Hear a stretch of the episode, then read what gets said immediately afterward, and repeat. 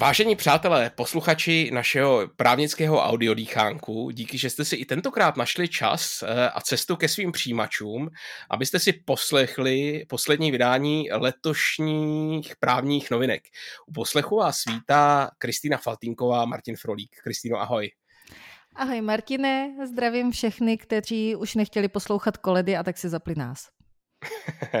No a protože, jak správně naznačuješ, se blíží Vánoce a konec roku, chtěli jsme i my toto vánoční vydání věnovat oddechovějšímu tématu a zapátrali jsme, jestli najdeme něco zajímavého z právní praxe, co by souviselo s Vánocema nebo s vánoční tematikou.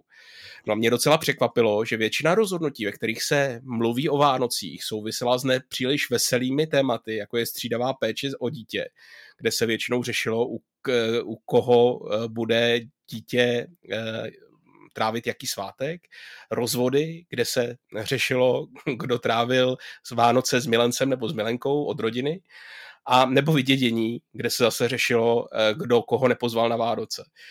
No a krom toho, že to tedy nebývá veselé čtení, tak to vlastně ani nepřímo souviselo s Vánocema. No a tak se ptám, Kristýno, jestli jsi našla něco zajímavějšího a něco, co by s těma Vánocema opravdu souviselo. Já jsem se snažila těmto neúplně optimistickým tématům, byť jsou s Vánoci spojenými, vyhnout. Současně ale musíme přiznat, že dnes to nebudou úplně novinky. Dnes to bude možná i trošku, pojďme se podívat do historie na to, jak se rozhodovalo. A tudíž třeba první, co tady mám, tak pojďme se podívat do historie do roku 2010. Jak dopadl pokus o registraci ochranné známky ve znění Vánoce na brněnské radnici. Aha. Martine, zaregistroval bys? Ne. Správně. Tato ochranná známka nemohla být registrovaná, byť podle všeho, tak v Brně pravidelně na brněnské radnici 23. prosince probíhají oslavy a trhy pod názvem Vánoce na brněnské radnici. Ale jelikož se jedná o nedistinktivní označení tvořené obecnými výrazy z běžného jazyka, je popisné ve vztahu k přihlášeným výrobkům a službám a není schopno je odlišit od přihlášené výrobky a služby nabízené přihlašovatelem od jiných výrobků a služeb nabízených jinými podnikatelskými subjekty na trhu. Tak ta přihláška neprošla.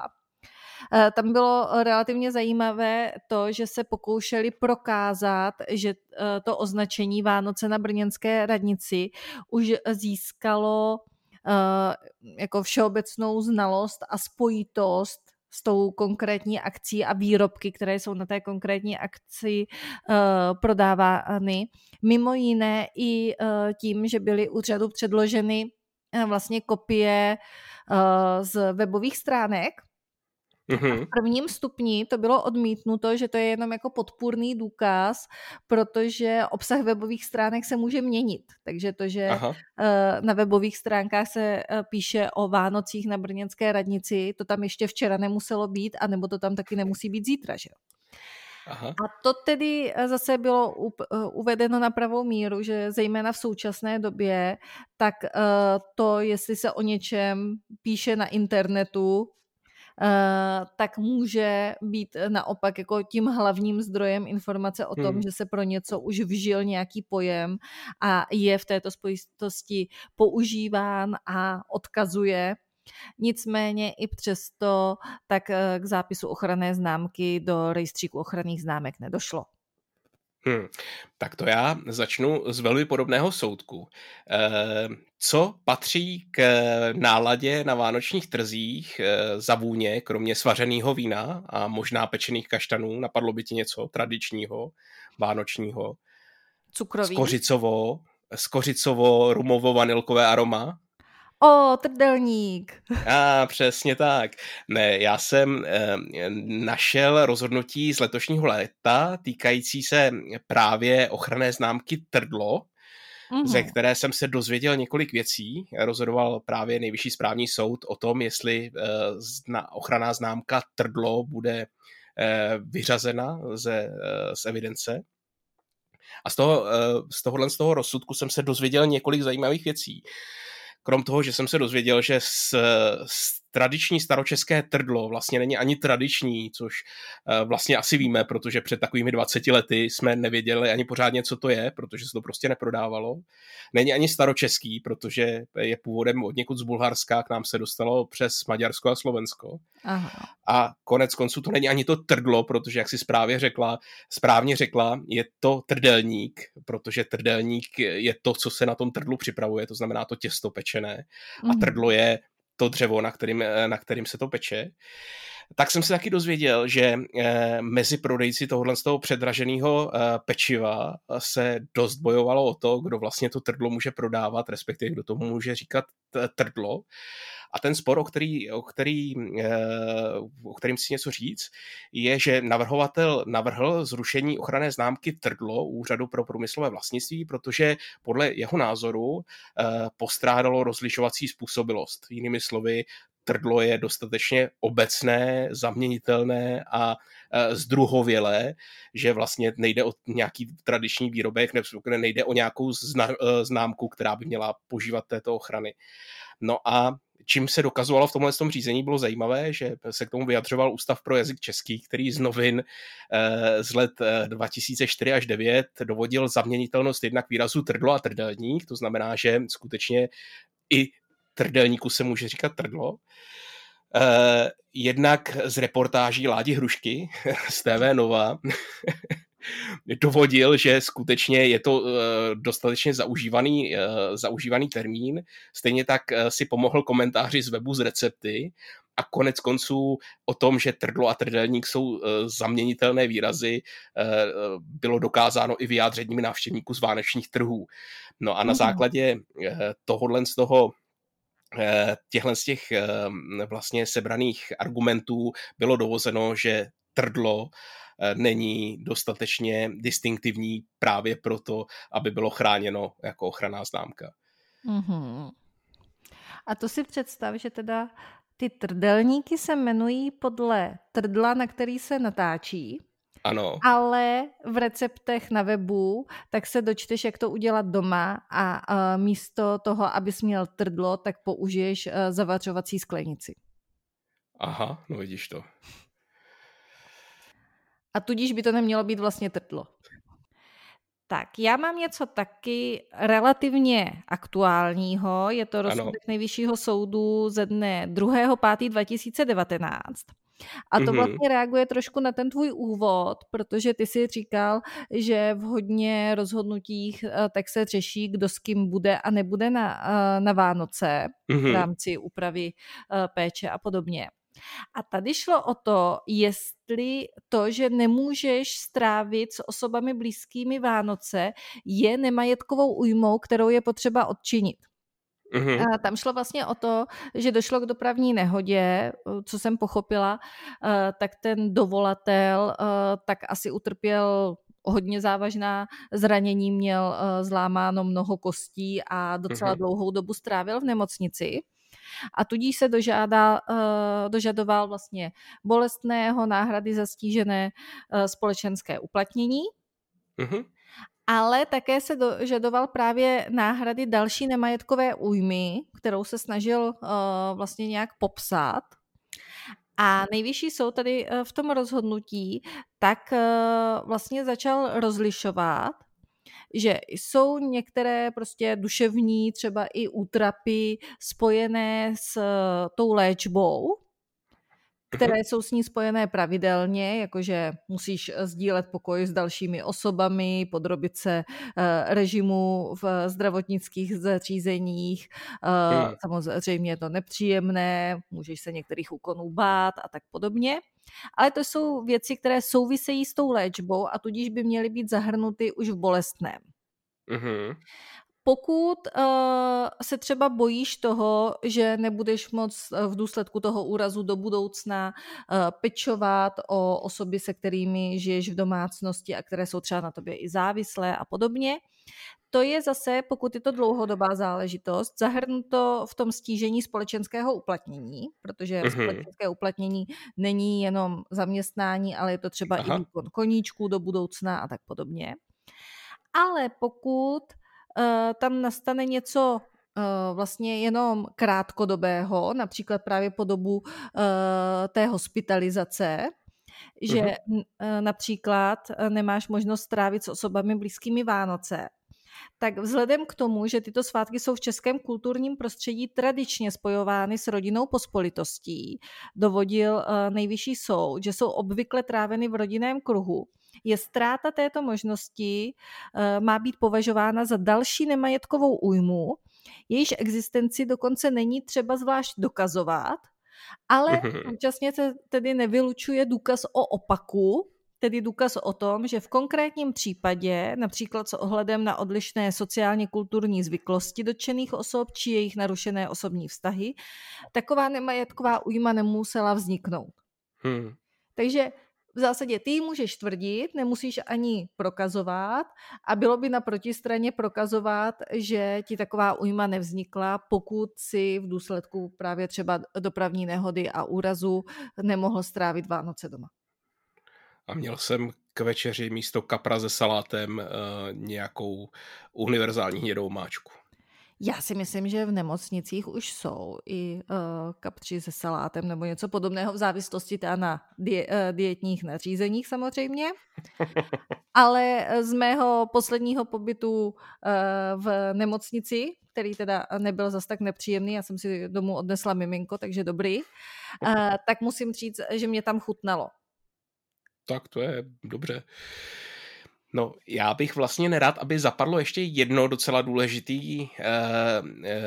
rozhodnutí Nejvyššího správního soudu, respektive dvě. Obě se týkaly společnosti Alza. První padlo už loni, druhý letos. A v obou případech se to týkalo takzvaného zákona o prodejní době v maloobchodě, což je zákon z roku 2016, který stanovuje, že na státní svátky, některé tam vyjmenované, nesmí být otevřeny prodejny, které mají výměru prodejní plochy větší než 200 metrů čtverečních. No a v tomhle tom měla problém Alza, která nachávala otevřený svůj showroom v Plzni a Praze, zejména pro vyzvedávání objednávek. Česká obchodní inspekce tam udělala mystery shopping, kdy její zaměstnanec chtěl něco koupit na místě. Zaměstnanec Alzy ho velice správně informoval, že jí to prodat nemůže, protože by to porušilo zákon, ale umožnil to tomu člověku objednat přes internet s tím, že pokud to mají na skladě, tak mu to z toho skladu i dají. No a zaměstnanec Čojky si to skutečně objednal přes internet, zaplatil peníze do toho prodejního automatu, které tam bývají, vyzvedl si zboží a okamžitě s nima zahájil správní řízení za porušení právě tohohle z toho zákazu.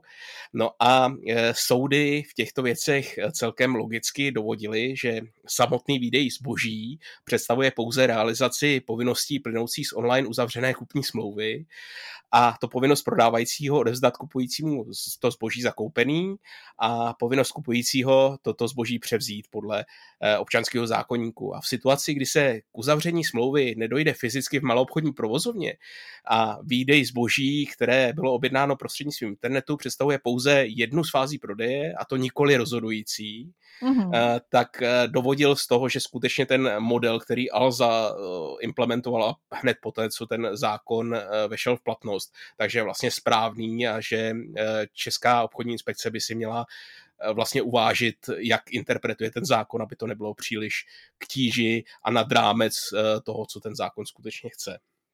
No a k tomu bych možná ještě dodal, že pokud by se i ostatní podnikatelé chtěli tímto inspirovat, tak by si měli dát pozor, že při využívání této výjimky zejména na takzvaný doplňkový prodej, a nemusí se jednat třeba o příslušenství k tomu zakoupenému zboží, ale i třeba hloupé prodej jednorázové tašky za 3 koruny by, pokud by se udál u té pokladny, už by to mohl být prodej a potom by asi ta pokuta mohla zase přijít, byť by to bylo asi poněkud zvláštní. Já si myslím, že tohle je jeden z nejvyhledávanějších zákonů neprávnickou veřejností, protože já nikdy nevím, který státní svátek je ten, kdy bude zavřeno a kdy ne. Já si to naštěstí vždycky vyhledám někde na Google nebo na Seznamu to bývá publikováno, takže se vždycky taky ověřuju, jestli mám nakoupit už dneska nebo budu moc i zítra. No a na to nakupování teď udělám oslý můstek, přiznávám. Tak jsou potřeba samozřejmě peníze.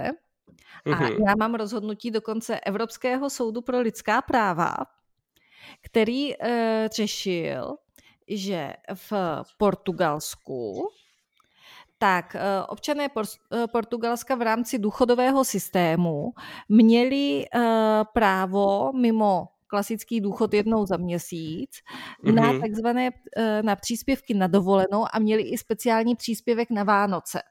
Někdo by tomu říkal 13. 14. důchod, ale tam se tomu říkal příspěvek na dovolenou, příspěvek na Vánoce. Nicméně v dubnu 2011 Portugalsko mělo vlastně finanční krizi a požádalo o pomoc Evropskou unii, Evropskou centrální banku a Mezinárodní měnový fond. A poskytnutí té pomoci bylo vlastně podmíněno tím, aby došlo k nějakým konkrétním opatřením v rámci ekonomiky, aby ta ekonomika se postavila nějak zpátky na nohy.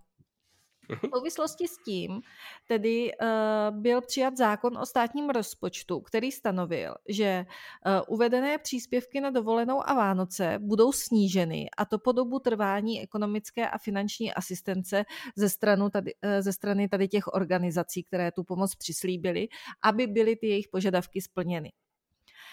Na to reagovala skupina poslanců ústavních stížností, protože došla k závěru, že daný zákon porušuje právo na sociální zabezpečení a princip rovnosti, protože ty dané škrty se budou týkat nestejnoměrně různých skupin osob.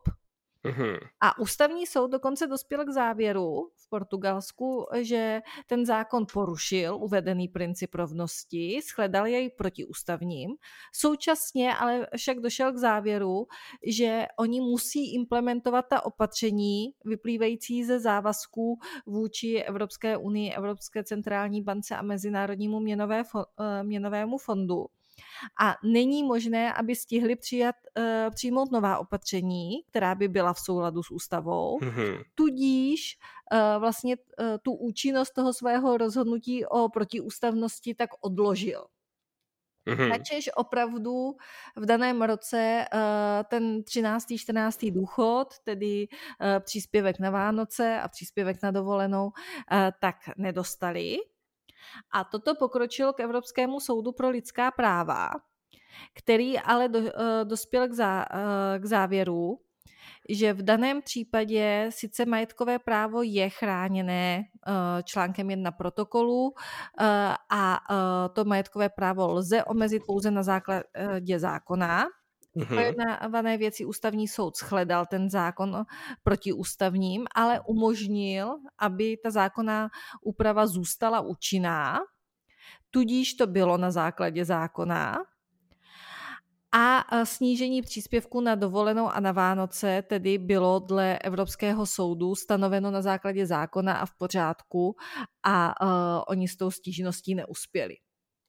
Takže v daném případě prostě ten příspěvek na Vánoce, který by se dal utratit u Alzy nebo kdekoliv jinde, tak nebyl poskytnut. Ale teda upozorňovalo se to tam i na to, že to bylo jenom na omezený časový úsek a bylo to jaksi ve vyšším zájmu, aby ta pomoc tomu Portugalsku byla vůbec poskytnuta. No, když už se bavíme o tom, k čemu peníze na Vánoce můžou sloužit, tak se z toho dost často nakupují asi vánoční dárky.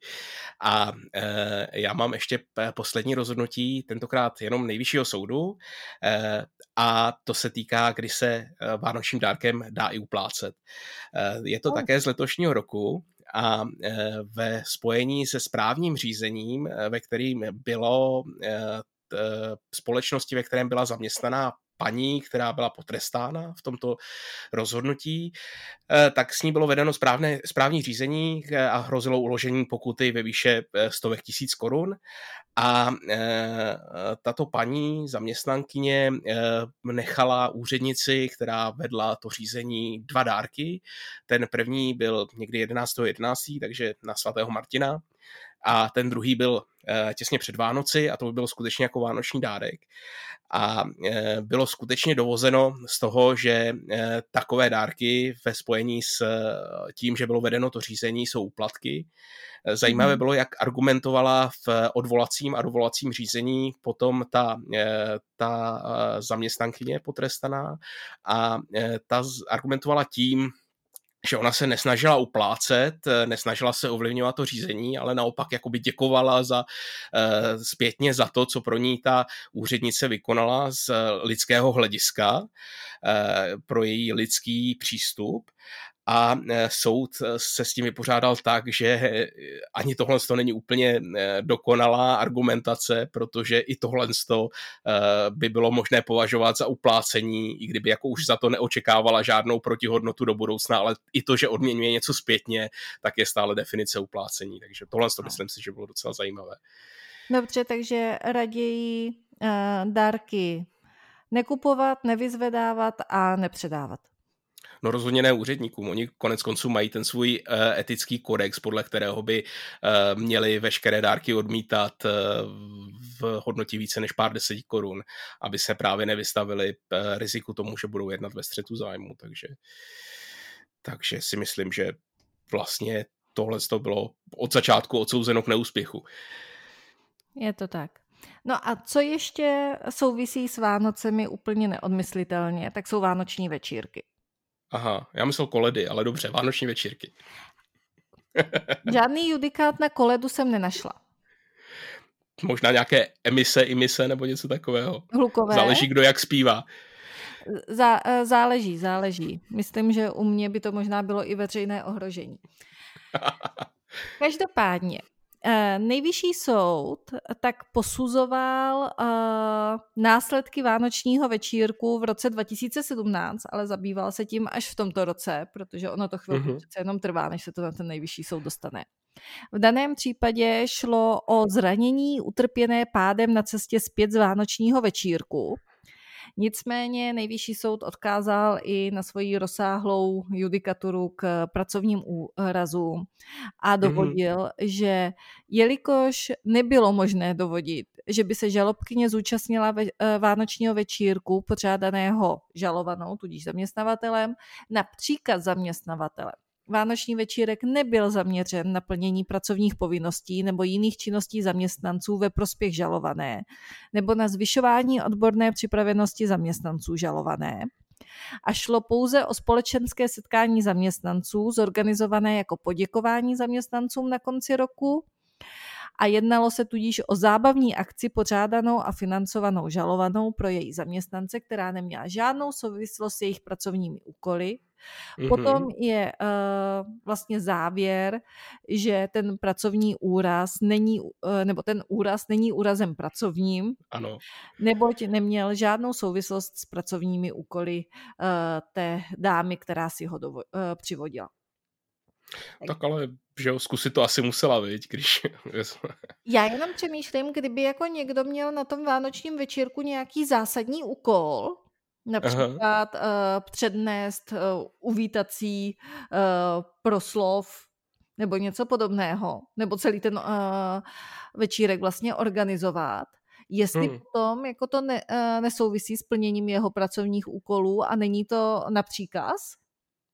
Tak to by asi bylo, viď? A potom už je ta situace jiná, protože co si budeme povídat, jsou tací, kteří nám ten večírek musí zorganizovat. Je to tak, no. No, a já už jsem se asi vyčerpal, tak jestli ty ještě něco nemáš zajímavého. Večírek. Já mám poslední večírek a to byl večírek ve věznici. No tak to musela být party za všechny peníze. To byla taková party, že se jí zabýval i Evropský soud pro lidská práva, protože on v souvislosti s vánočním večírkem řešil povinnost státu zajistit ochranu proti šikaně na pracovišti. A tam došlo k tomu, že ta stěžovatelka byla vedoucí směny vězeňské služby v ženské věznici. A v lednu 2013 tam probíhal vánoční večírek, kdy její kolegyně připustili, aby se do ženské věznice dostalo 5 mužských dozorců, kteří dokonce měli fyzický kontakt se 2 vězenkyněmi. A jiné kolegyně s některými vězeňkyněmi na večírku i tancovali. Tato vedoucí to ohlásila. V disciplinárním řízení tedy byli někteří dozorci a dozorkyně za své chování na večírku potrestání. Uhum. Nicméně následně začali tu stěžovatelku, která to ohlásila, tak vlastně šikanovat. Byla terčem opakovaných dlouhodobých, zejména slovních útoků, ale došlo tam i k nějakému poškození automobilu a podobně. A ono to skončilo tak, že v 37 letech odešla kvůli zdravotním problémům do invalidního důchodu. Na základě tady té šikany. To je hodně závažné. Takže proto se tím zabýval i Evropský soud pro lidská práva, který to řešil v souvislosti s právem na respektování soukromého a rodinného života. Protože připomněl, že pojem soukromý život tak zahrnuje vedle fyzické a psychické integrity také jiné hodnoty, jako duševní pohodu, důstojnost a podobně. Mm-hmm.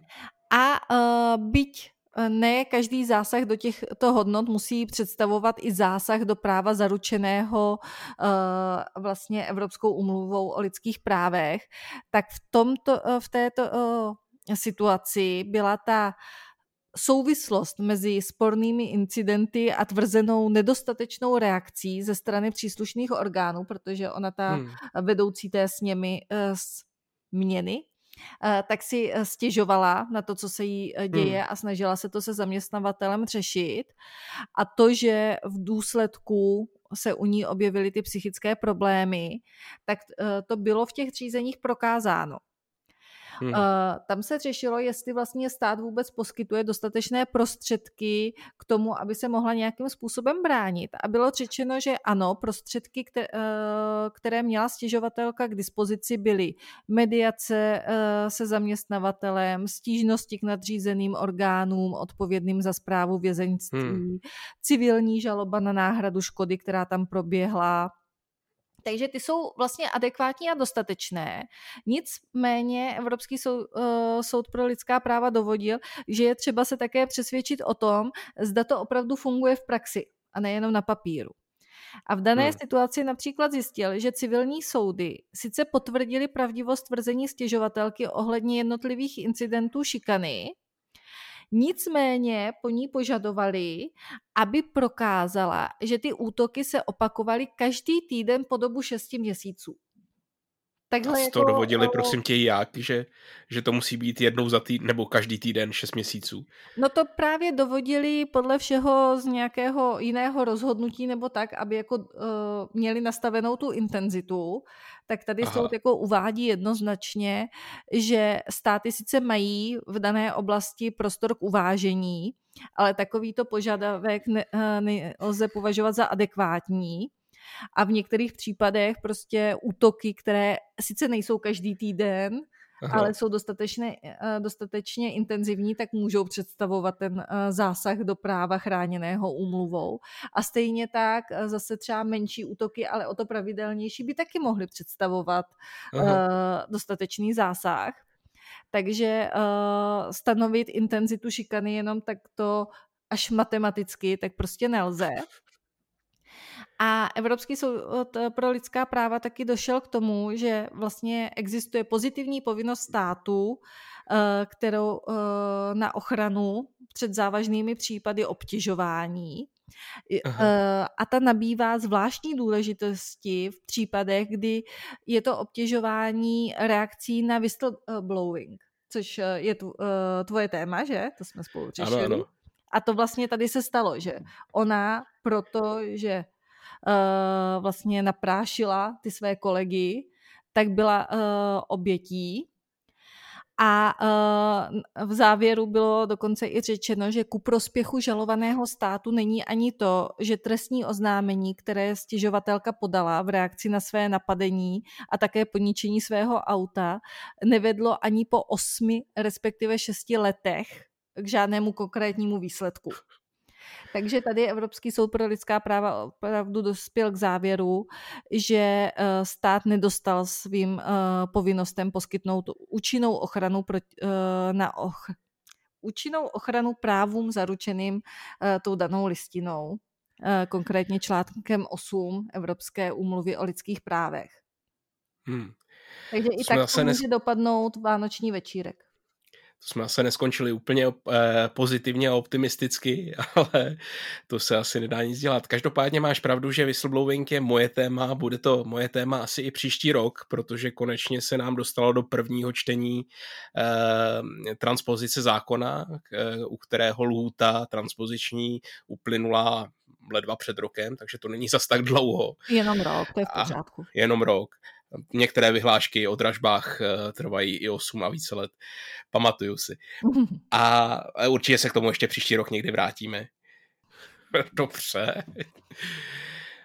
No tak jo, tak to byly nejspíš všechny právní novinky, byť některé trošku už starší, které jsme letos dali dohromady. Doufám, že tento vánoční díl, byť ne asi optimisticky, ale pomohl dotvořit vánoční náladu. Každopádně přejeme vám, vážení posluchači, příjemné strávení vánočních svátků, všechno nejlepší do nového roku a snad nebudete muset řešit takové věci, jako je třeba pracovní úraz z vánočního večírku. Nyní jste viděli, jak si právníci představují příjemný rozhovor u vánočního stromečku. Doufám, že ty vaše budou příjemnější, dáte si k nim něco sladkého na nervy a příští rok se na vás budeme těšit u mikrofonu s něčím opravdu aktuálním a méně vánočním. Tak všechno nejlepší do roku 2023. Uvidíme se a uslyšíme příští rok. Naslyšenou.